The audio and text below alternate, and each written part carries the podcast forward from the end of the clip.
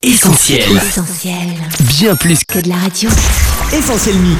100% Meak. Les yeux dans les yeux. By Meak.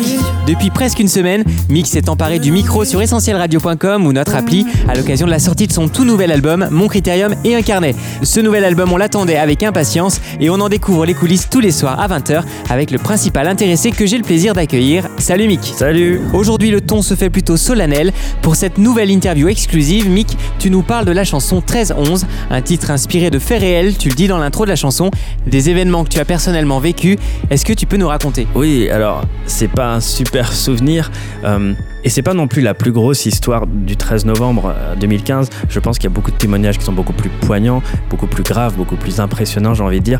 Mais pour moi et pour ma femme et moi et puis la bande d'amis, c'était vraiment une expérience très particulière et je voulais le partager dans l'album parce que déjà c'est pas une histoire qu'on vit tous les jours et puis c'est aussi parce que je vois la main de Dieu dans cette histoire. Je voulais la partager pour dire aux auditeurs, quand on parle de souveraineté de Dieu, que Dieu contrôle, Dieu protège, Dieu préserve, ceci est une histoire vraie. C'est vraiment vrai, je l'ai vraiment vécu et c'est la preuve évidente que tout est par grâce, quoi. Alors cette chanson, Meak, elle démarre avec une file d'attente devant un resto, ouais. Et à un moment donné, avec tes amis, vous en avez marre d'attendre.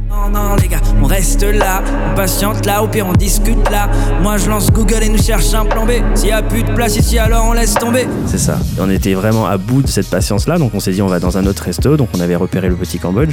Et là on était en train de faire demi-tour, on va aller dans ce petit Cambodge et c'est là que le serveur du resto 1, donc de base où on voulait aller, est sorti. Il a sorti sa tête. Non, c'est bon, revenez, on a trouvé une table pour 6, donc truc improbable, une table pour 6 quoi. On a hésité encore parce qu'on s'est dit on a attendu trop longtemps. Et finalement, on a accepté son invitation. Et là, on s'est rendu compte en ressortant que le petit Cambodge avait été mitraillé. On est dans le flou, c'est la folie. Y'a sirène et gyrophare à tous les carrefours. La tension est palpable et les métros sont fermés.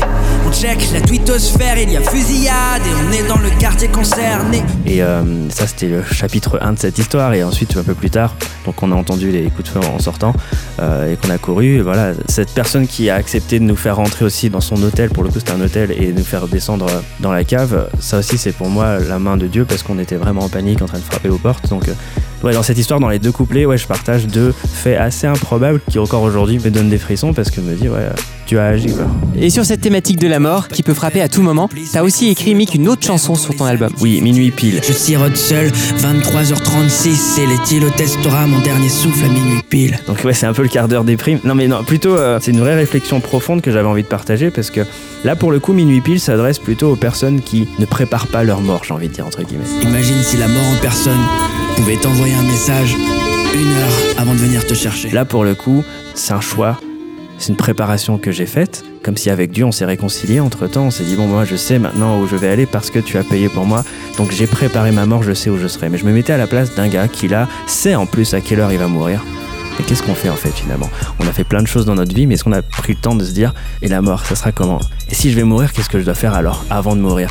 Et je me mettais vraiment dans cette situation qui est finalement angoissante. Il y a plein de choses qu'on pourrait faire. Et voilà, je voulais vraiment partager cette situation-là pour faire réfléchir les gens. Pourrait qu'il y ait une suite ? Est-ce qu'il y a vraiment Dieu derrière ? Est-ce que je devrais laisser mon fric à mes gosses ou à leur mère ? J'aimerais revenir en arrière, faire le Notre Père. Et ça m'a fait beaucoup réfléchir à moi-même finalement sur qu'est-ce que je fais aussi dans le reste de ma vie. Donc voilà, c'est vraiment un texte assez profond. Ouais. Eh bien merci beaucoup Meak d'avoir partagé avec nous l'histoire de ces deux chansons. La mort, une thématique pas forcément très joyeuse, mais en même temps on y est tous confrontés un jour. Alors je pense que ça peut être utile d'en parler. On se retrouve en tout cas demain pour notre dernière interview Les yeux dans les yeux. D'ici là, une très bonne soirée à tous sur Essentiel Meak. Et on n'insistera jamais assez, procurez-vous le nouvel album de Meak, Mon Critérium et Un Carnet, dispo en téléchargement légal et bien sûr sur ton site officiel Meak, on va le rappeler, mick-highhood.com. À demain les amis, salut Meak. Salut, à demain. On retrouve tous nos programmes sur essentielradio.com.